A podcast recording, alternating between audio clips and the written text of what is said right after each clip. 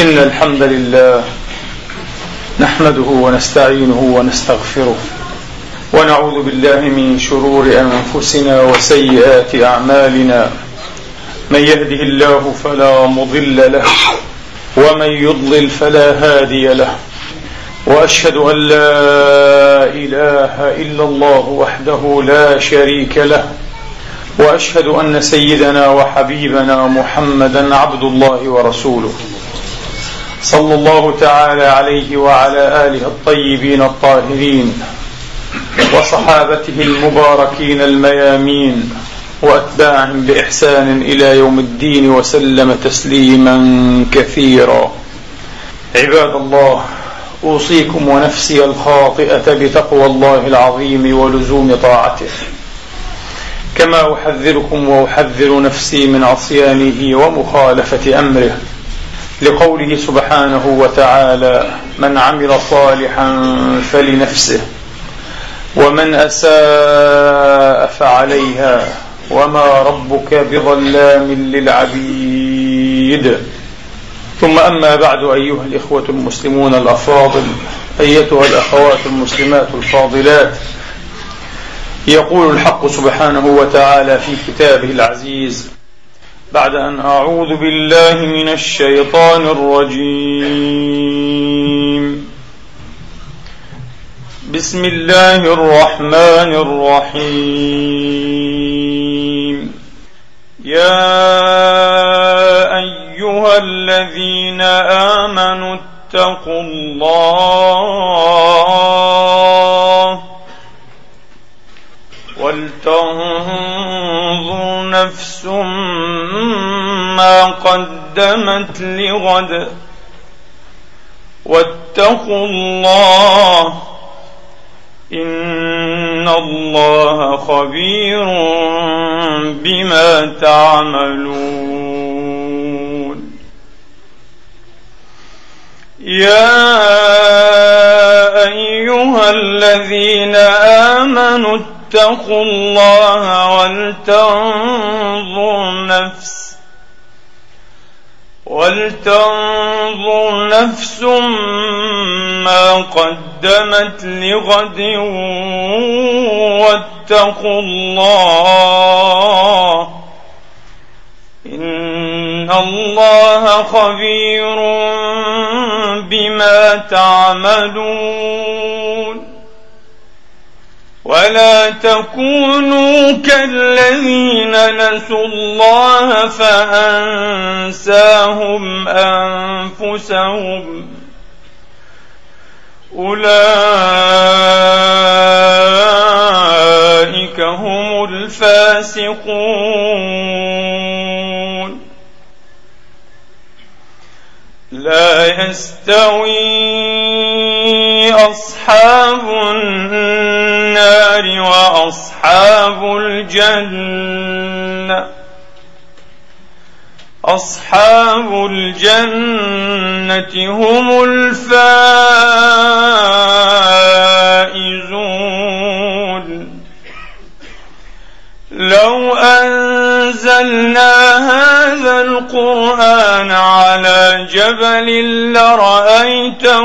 خاشعا لرأيته خاشعا متصدعا من خشية الله وتلك الأمثال نضربها للناس لعلهم يتفكرون صدق الله العظيم وبلغ رسوله الكريم ونحن على ذلك من الشاهدين اللهم اجعلنا من شهداء الحق القائمين بالقسط آمين اللهم آمين يا أيها الذين آمنوا اتقوا الله ولتنظر نفس ما قدمت لغد عن أي غد يتحدث الله سبحانه وتعالى إنه يتحدث عن غد يراه الناس بعيدا بعيدا بعيدا وهو سبحانه وتعالى يعنون له بأنه غد إنه قريب قريب قريب قل هو نبأ عظيم أنتم عنه معرضون ما أعظم ولا أخطر ولا أخوف من هذا النبأ أيها الإخوة والأخوات كل يوم كل يوم نسمع بنبأ من يرتحل إلى الدار الآخرة كل يوم نفجع بقريب أو نسمع خبر وفاة بعيد ونحن موقنون أيها الإخوة موقنون حق اليقين أن هذا المهيع هو مهيعنا وأن هذه الطريق هي طريقنا وأن هذه الكأس نحن شاربوها نوقن بهذا حق اليقين لكن أعمالنا لا تصدق يقيننا هذا بل تكذبه وتخالفه تماما نعمل أعمالا أيها الإخوة وكأننا في شك من هذا الأمر العظيم قد يظن الشاب أعتقد أن كل شاب أيها الإخوة يخطر له هذا الخاطر حين ينظر إلى شيخ مسلم كبير وقد يكون أبيض اللحية فهو يظن أو يوقن أن هذا الشيخ الكبير لا أمل له في الدنيا وأنه يعد أنفاسه ويحصي أيامه ويستعد أحسن الاستعداد لغده لكن الواقع الأليم الواقع الأسيف أيها الإخوة أنه لو شق عن قلب هذا الشيخ الكبير إلا من رحم ربي اللهم فاجعلنا وتفضل علينا جميعا برحمتك الواسعة إلا من رحم ربي سيرى أيها الإخوة لو شق عن قلب هذا الشيخ الكبير الطاعن في السن السبعيني أو الثمانيني حتى سيرى أنه متعلق بالدنيا أكثر من هذا الشاب الذي أخطر هذا الخاطر قلبه سيرى أنه يجمع ويمنع أيها الإخوة بالعكس سيرى أن هذا الشيخ أيها الإخوة أبخل بالدنيا من هذا الشاب وهو يحتاجها الشاب يحتاج الدنيا أكثر مما يحتاج هذا الشيخ ماذا تحتاج من الدنيا قد وفيت نصيبك وقسمك منها فترحل يا عبد الله لا إنه يجمعها ويمنعها ويشح بها ويضن ويبخل بها وهو شيخ كبير ابن ثمانين ما هذه المحنة ما هذه الفتنة ما هذا البلاء يفسره لنا مولانا رسول الله صلوات الله وتسليماته عليه حين قال يكبر ابن آدم وتبقى معه خصلتان الحرص والأمل حتى لو كان ابن مئة سنة عنده حرص على الدنيا وعنده أمل أيها الإخوة أمل في ماذا؟ أمل طويل عريض في البقاء في هذه يأمل فيها أكثر مما يأمل فيها الشاب أيها الإخوة ويتصرف تصرف من سيعمر فيها عشرات السنين عشرات السنين مع أنه ابن تسعين أو ابن مئة وهذا شيء غريب أيها الإخوة نستفيد منه أنه ليس علينا نحن الكهول أو الشباب أو حتى الغلمان ليس على أي واحد منا أيها الإخوة أن يستنيم إلى مستقبل مأمول فلعله لا يكون لعله لا يكون هذه مشرعة الهلاك أيها الأخوة هذا طريق الردى أنك تؤمل في غد وفي بعد غد إلى سنوات جارية وقادمة قال عون بن عبد الله رضي الله تعالى عنه وأرضاه ما أنزل الموت منزلته من عد غدا من أيامه هذا ما عرف الموت ولا أنزله منزلته من عد غدا من أيامه فرب مؤمل في غد لا يدركه ورب مستقبل يومه لا يستتمه حتى الذي استقبل يومه وصلى الفجر فردا أو في جماعة لعله لا يتم هذا اليوم هذه الحقيقة هذه الحقيقة التي يحكيها موت كل من يموت في كل يوم في كل ساعة في كل دقيقة أيها الإخوة ولحظة نعم كل من يموت كل إنسان مات كان يعد غدا من أيامه للأسف لأنه طويل الأمل وكان موقنا تقريبا إلا من رحم الله أنه سيستتم يومه وما حصل لقد افتلت لقد اختضر أيها الإخوة لقد بوغت اغتنم فضل ركوع فعسى أن يكون موتك بغتة كم من صحيح رأيت من غير سقم ذهبت نفسه الصحيحة فلتة فلتة في لحظة قال الإمام أحمد رضوان الله عليه ما أرى الشباب إلا كشيء كان في يدي ثم سقط شبابي قال عشرون ثلاثون سنة قال ذهبت مثل شيء كان في اليد وسقط مني نعم يا الله لهذا التشبيه لهذا التمثيل ما أرى الشباب إلا كشيء كان في يدي ثم سقط مني انتهى تقول كأنها لحظة رأى أحد الصالحين شيخه أصلحنا الله وإياكم بما أصلح به عباده الصالحين في النوم بعد وفاته فقال يا شيخي وأستاذي كيف وجدتم ما ترحلتم إليه وما هي أعظم حسراتكم قال يا بني أعظم حسراتنا حسرة الغفلة أعظم ما يتحسر عليه المؤمن إذا ترحل الساعات التي غفل فيها عن طاعة الله عن ذكر الله هكذا يقول عليه الصلاة وأفضل السلام صلاح أول هذه الأمة بالزهادة واليقين وهلاك آخر هذه الأمة بالشح أو قال بالبخل والأمل نعم هلاك هذه الأمة ونحن الآن أيها الإخوة يوشك أن نكون هلكا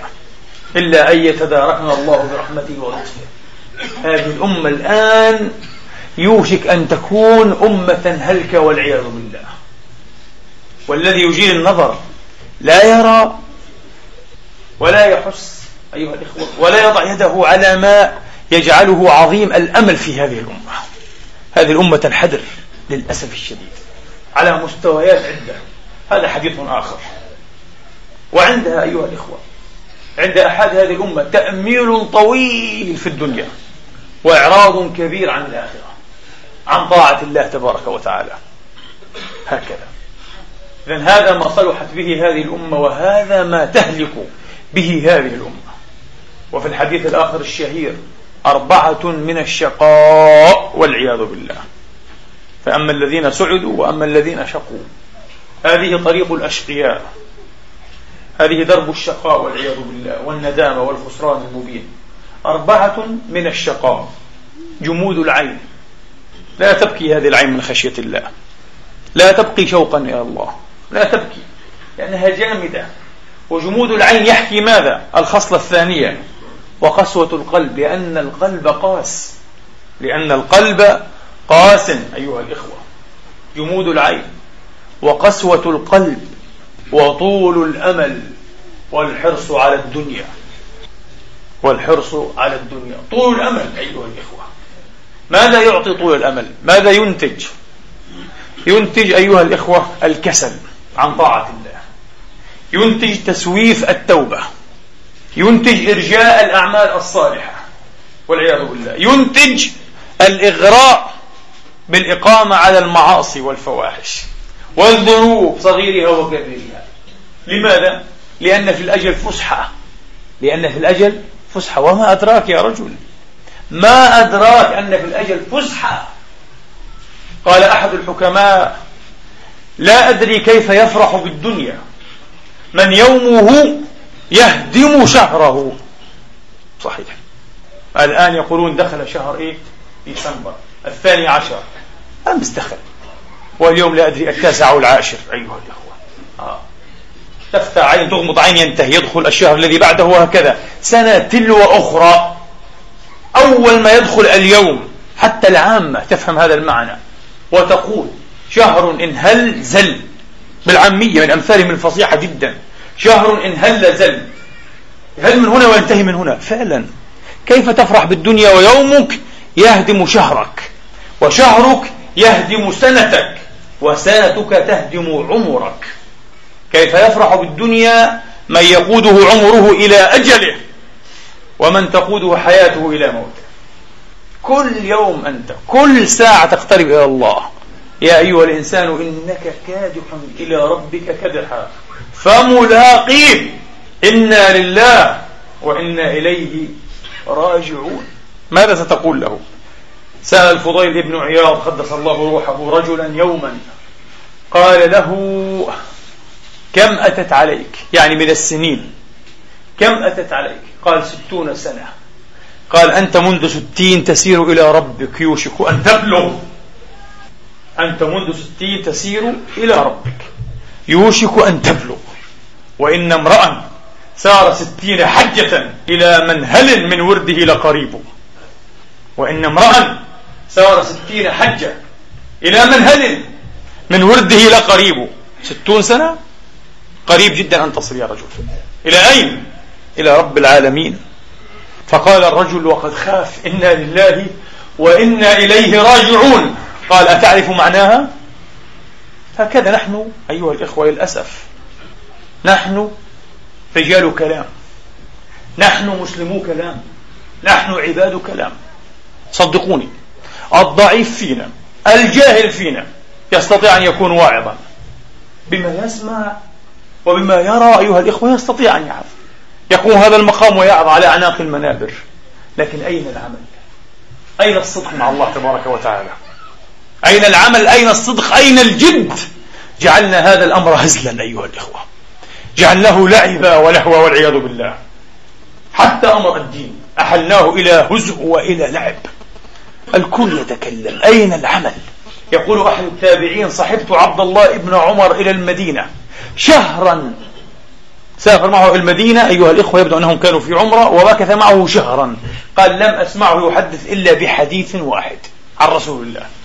تظنون أنتم أن الصحابة كانوا 24 ساعة يعظون قال الله قال الرسول وأخرج فلان وقال علان لا كلام قليل وعظ قليل معلومات قليلة جدا ليس الوقت الكلام أيها الإخوة أبدا ولا لإحصاء المحفوظات والمنقولات عمل شهر كامل يا عبد الله حديث واحد نعم حديث واحد كل الصحابة تقريبا هكذا كانوا أيها الإخوة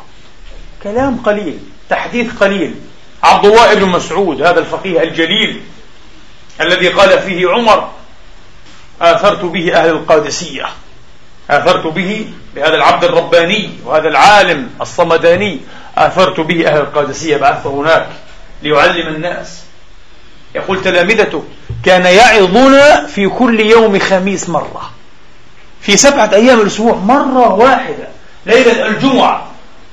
في ليل الخميس أيها الإخوة فنقول له لو أنك إيه وحفنا أكثر فيقول لا كان رسول الله يتخولنا بالموعظة كراهية السآمة أو مخافة أو خشية السآمة علينا مش 24 ساعة مواعظ أيها الإخوة ودروس وكلام وتشقيق ألفاظ لا كلام قليل اذهب واعمل به تنجو إن شاء الله تعالى اعمل بالقليل الذي سمعت تنجو اعمل بعشر ما تعلم تنجو لا تتكلم كثيرا وليس هناك عمل ولا تحاسب نفسك على ما تعلم ولا تعمل لكن أنت متفرغ لنقد الناس هذا يعمل وهذا لا يعلم وهذا جاهل وهذا عامل وهذا صالح وهذا من الأولياء وهذا من الأشقياء أقمت نفسك مقام رب العالمين تصنف عباد الله التفت إلى نفسك يا عبد الله اشتغل بنفسك حاسب نفسك قال الرجل إنا لله وإنا إليه راجعون قال أتعرف معناها فمن كان يعلم أنه لله عبد وأنه إليه صائر علم أنه موقوف ومن علم أنه موقوف علم أنه مسؤول ومن علم أنه مسؤول أعد لذلكم المقام أو الموقف جوابا هات هات الجواب هل عندك جواب حين يسألك رب العالمين عن الصغير وعن الكبير وعن الدقيق وعن الجليل وعن النقير وعن القطمير عما قدمت وعما أسلفت هل عندك جواب يا عبد الله كلمة تفوه بها ستسأل عنها بين يدي رب العالمين لما تكلمت بها نظرة تنظرها يعلم خائنة الأعين وما تخفي الصدور ستسأل عنها ستسأل عن كل شيء يوم تبلى السرائر وليس هناك تزاويق ولا تهاويل ولا كذب ولا حلفان هناك الذي يعلم السر وأخفى فعظم الأمر على الرجل وقال فما الحيلة يا عبد الله يسأل الفضيل فما الحيلة قال يسيرة قال ما الحيلة قال يسيرة يعني ما العمل كيف نعمل ما المخلص كيف نتخلص من هذه الورطة قال يسيرة كيف يا أبا علي كيف يا فضيل يا فاضل هذه الأمة كيف لله ذره لله هذا الكلام الذي ستسمعون قال يسيرة أحسن فيما بقي يغفر لك ما قد مضى فإن أسأت فيما بقي أخذت بما مضى وبما بقي يعني فتح له باب التوبة توب يا رجل ليبكي على نفسه العاقل لينتبه النائم الغافل يؤمل ذو الجهل آماله فيفجأه موته العاجل علام الجدال وهذا المآل وفيما القتال وهذا باطل ودنياكم هي معشوقة ولكن حقيقتها باطل ودنياكم هي معشوقة ولكن حقيقتها باطل وبرق ولكنه خلب وودق ولكنه ماحل وطيف مثل طيف المنام هذه الدنيا وطيف ولكنه هاجر وطيف ولكنه هاجر وشهد ولكنه قاتل منام وأضغاث أحلامها أماني يؤملها الجاهل هذه الدنيا أضغاث أحلام أيها الإخوة منام وأضغاث أحلامها أماني يؤملها الجاهل فأين الشريف وأين الضعيف وأين المفضل وأين الفاضل وأين الشجاع وأين الجبان وأين المهذب وأين العاقل كل سيشرب كأس الفناء وكل بهذا الفنا نازل كل سيشرب كأس الفناء كأس الفناء وكل بهذا الفنا بهذا الفناء فناء يوم القيامة أيها الإخوة عرصات يوم القيامة كل سيشرب كأس الفناء وكل بهذا الفنا نازل إنا لله وإنا إليه راجعون هكذا أيها الأخوة روى الإمام ابن أبي عاصم في كتاب السنة والإمام أبو بكر ابن أبي شيبة في مصنفه وغيرهما عن الإمام علي عليه السلام وكرم الله وجهه أنه قال إن أخوف ما أخاف عليكم خصلتان طول الأمل واتباع الهوى فأما طول الأمل فينسي الآخرة وأما اتباع الهوى فيصد عن الحق إن أخوف ما أخاف عليكم خصلتان طول الأمل والحرص على الدنيا فأما طول الأمل فينسي الآخرة ذرهم يأكلوا ويتمتعوا ويلههم الأمل فسوف يعلمون هذه صفة الجاهلين هذا نعت الكافرين أيها الإخوة أما وصف المؤمنين فيا أيها الذين آمنوا اتقوا الله ولتنظر نفس ما قدمت لغد كيف تكون مؤمنا ويكون أملك طويلا ولو بحثت لوجدت أن هذا الأمل بطوله هو سر الأسرار وراء كل ما أنت عاكف عليه من موبقات ومن معاصي ومن تقصير ومن سعي في إهلاك نفسك وإهلاك غيرك طول الأمل ليس العلم أنت لا تحتاج إلى من يعلمك في الأغلب لا تحتاج إلى من يعظك صدقوني هذا الكلام الذي قلته فحوى جوهره معلوم لنا جميعا تعلمونه صغارا وكبارا نساء ورجالا لا تقل لي استفدت جديدا ماذا استفدت جديدا بيت شعر سمعته لأول مرة غير مهم هذا تخريج حديث غير مهم الفحوى عندك تفهم أنت جوهر هذا الكلام أنت فاهم له من أصل ما الأصل أنت تفهم هذا الكلام تعرفه جيدا ويمكن أنك تحفظ ما لم يذكر أيضا لكن ليس على هذا المعول المعول هل نفعك الله بما علمت هل أثر ويؤثر هذا في حياتك سئل الإمام أحمد قدس الله سره يا أبا عبد الله ما الزهد في الدنيا قال قصر الأمل لا زهد مع طول الأمل أيها الإخوة حقيقة الزهد حتى لو كنت غنيا من أصحاب الملايين وكان أمرك قصيرا فأنت زاهد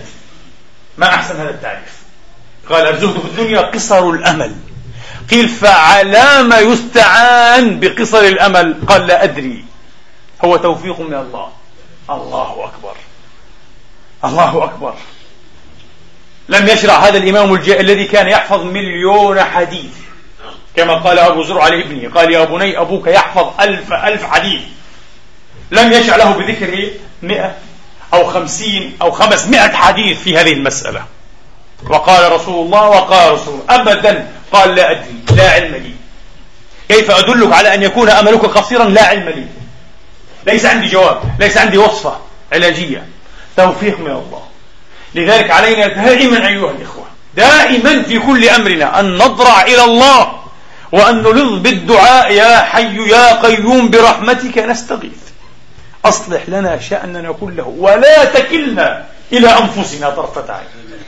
لن ينفعنا لا علمنا ولا وعظنا ولا فهمنا ولا الكتب أيها الإخوة المرصصة في بيوتنا أبدا توفيق من الله فنسأل الله بأسمائه الحسنى وصفاته العلى أن يوفقنا إلى ما يحب ويرضى نسأل الله أن يذوبنا إليه جذبة تنسينا أيها الإخوة هذا الاستغراق تلهينا عن متع هذه الدنيا الغرورة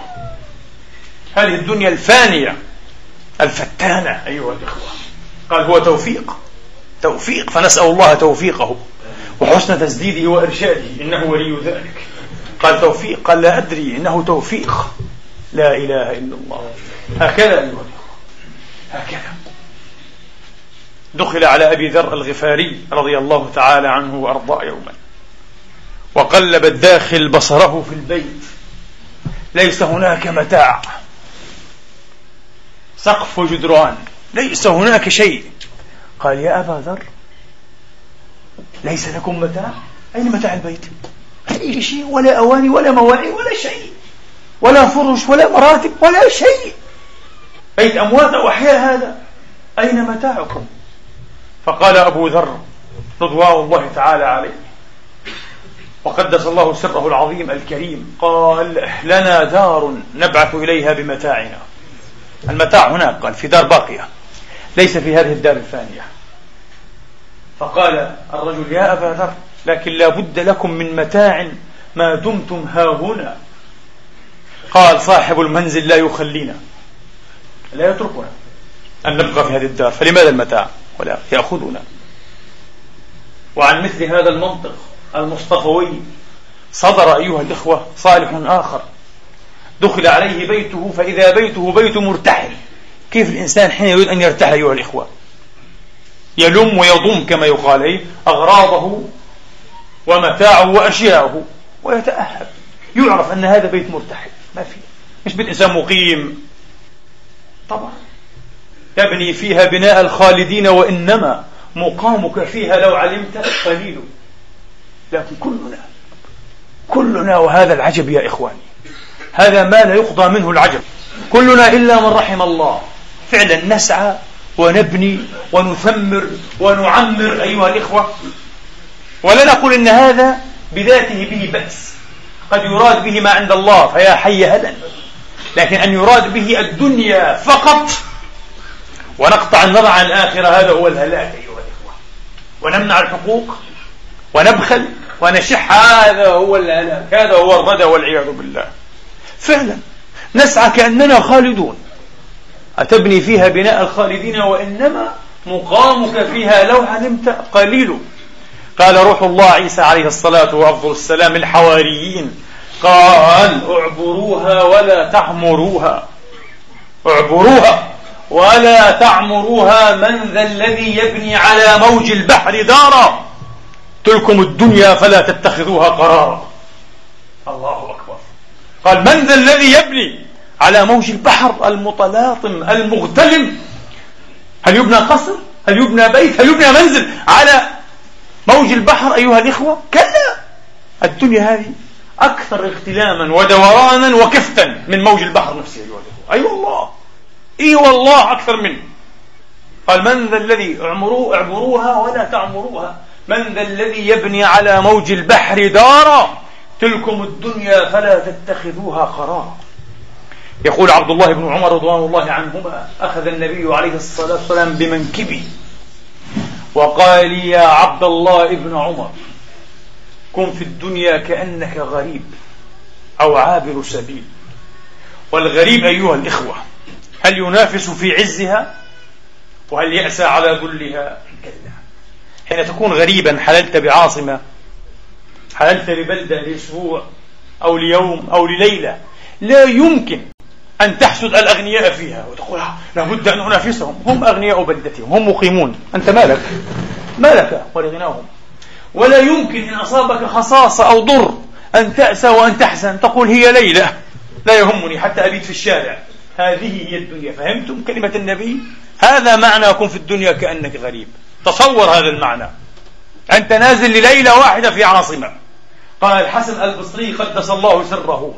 المؤمن يرى نفسه غريبا في الدنيا وفسر لنا هذه الغربة بمنطق محمدي نبوي قال يرى نفسه غريبا في هذه الدنيا فلا ينافس في عزها ولا يأسى على ذلها فلا ينافس في عزها لأنه غريب مالي وللأغنياء ومالي وللفقراء أو لفقري في هذه الليلة في هذا اليوم في هذا المقام القصير قال يا عبد الله كن في الدنيا كأنك غريب أو عابر سبيل وعد نفسك من أهل القبور إذا أصبحت فلا تنتظر المساء وإذا أمسيت فلا تنتظر الصباح فإنك لا تدري يا عبد الله ما يكون اسمك غدا هل ينادى عليك يوم القيامة يا عبد الله أو يا عبد هواه يا صالح أو يا طالح فإنك لا تدري ما يكون اسمك غدا لن يكون نفس الاسم الذي كان لك في الدنيا اسمك محمد وما لك من الحمد شيء اسمك سعيد وأنت شقي اسمك صالح وأنت طالح كلا ستدعى باسمك الحقيقي هناك سيبدو لك عنوان جديد تنقلب الموازين يعظم من كان محقرا ويحقر من كان معظما الملك يومئذ لله يحكم بينهم فإنك لا تدري ما يكون اسمك غدا يا عبد الله الله أكبر لا إله إلا الله هكذا أيها الأخوة إذا هو طول الأمل إذا هو طول الأمل ونحن به مغرورون أيها الإخوة نحن به مغرورون ما أحسن ما قال السلطان العبدي قال أشاب الصغير وأفنى الكبير مر النهار وكر العشي إذا ليلة أهرمت يومها أتى بعد ذلك يوم فتي نروح ونغدو في حاجاتنا وحاجة من عاش لا تنقضي يموت الفتى وحاجاته في صدره ويبقى للفتى حاجة ما بقي الله هذا الرجل أحسن جدا وصفنا ووصف أمثالنا الغافلين اللاهين الساهين يا إخواني والله الذي لا إله إلا هو أنا وأنتم كل واحد منا وكل واحد من العباد ستأتيه ليلة لن يبيت فيها بين أهله وأولاده كل واحد وأنتم تعلمون ذلك تتخيلوا توهموا توهم أن هذه الليلة هذه الليلة التي نستقبلها أيها الإخوة التي هي أمامنا ستكون آخر ليلة وقولوا لي بربكم كيف سيكون عملكم لو علمت وأيقنت أن هذه آخر ليلة لن تبيت بين أولادك وأهلك في حرور ودعوة وسرور إلا هذه الليلة أما الليلة التي تلي فستكون بين الأموات في محلة الأموات كيف ستفعل؟ كيف ستفعل؟ سيختلف حالك بالكلية ستكتب وصيتك من منكم كتب وصيته؟ من منكم وصيته مكتوبة عند رأسي يا إخواني في الصحيح عن عبد الله بن عمر قال صلى الله عليه وآله وأصحابه قال لا يحل لمسلم عنده شيء يوصي فيه تمر عليه ليلتان إلا ووصيته مكتوبة عنده ليلتان حرام عليك أن تترك الوصية لكن صدقوني سمعنا هذا الحديث مرات وأكثرنا لم يكتب وصيته لماذا؟ طول الأمل في وقت في فرصة بعدين متى بعدين متى بعد نكتب بعد سنين حين نكبر جدا حين نزوج أحفادنا حين تأكل الأمراض أيها الإخوة هكذا مساكين نحن هذه الغفلة الحقيقية هكذا اجلس مع نفسك هذه وصية نفسي أولا ولكم ثانيا اجلس مع نفسك الليلة وحدك واترك كل التهاويل وكل الأماني وكل الغرور وأوهم نفسك أن هذه آخر ليلة كيف ستفعل فافعل أسأل الله لي ولكم أن يوقظنا من سنة الغافلين وأن يلحقنا بعباده الصاحين الجادين وأن يسلك بنا في جوادهم إنه ولي ذلك والقادر عليه أقول قولي هذا وأستغفر الله لي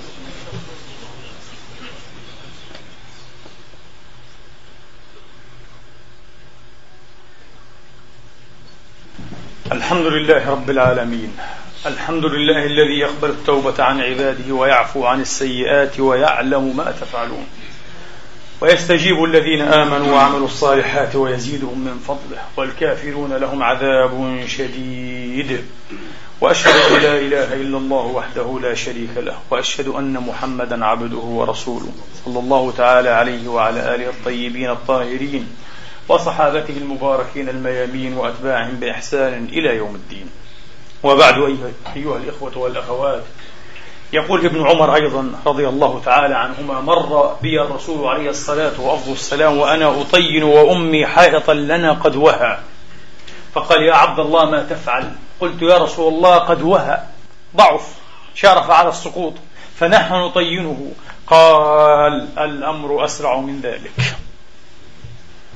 النبي دائما أيها الإخوة كان يرى الموت والنهاية أقرب إليه من شراك نعله وهو القائل كما في الصحيح قال عليه الصلاة وأفضل السلام الجنة أقرب إلى أحدكم من شراك نعله والنار كذلك هو القائل أقرب مما تظنون ليس بينك وبين الجنة جعل له إياكم من أهلها الخالدين فيها في نعيم وعافية اللهم آمين إلا أن تموت وهذا الموت قد يأتي في لحظة هو أقرب إليك من ظلك أقرب إليك مما تحسب أيها الإخوة والنار كذلك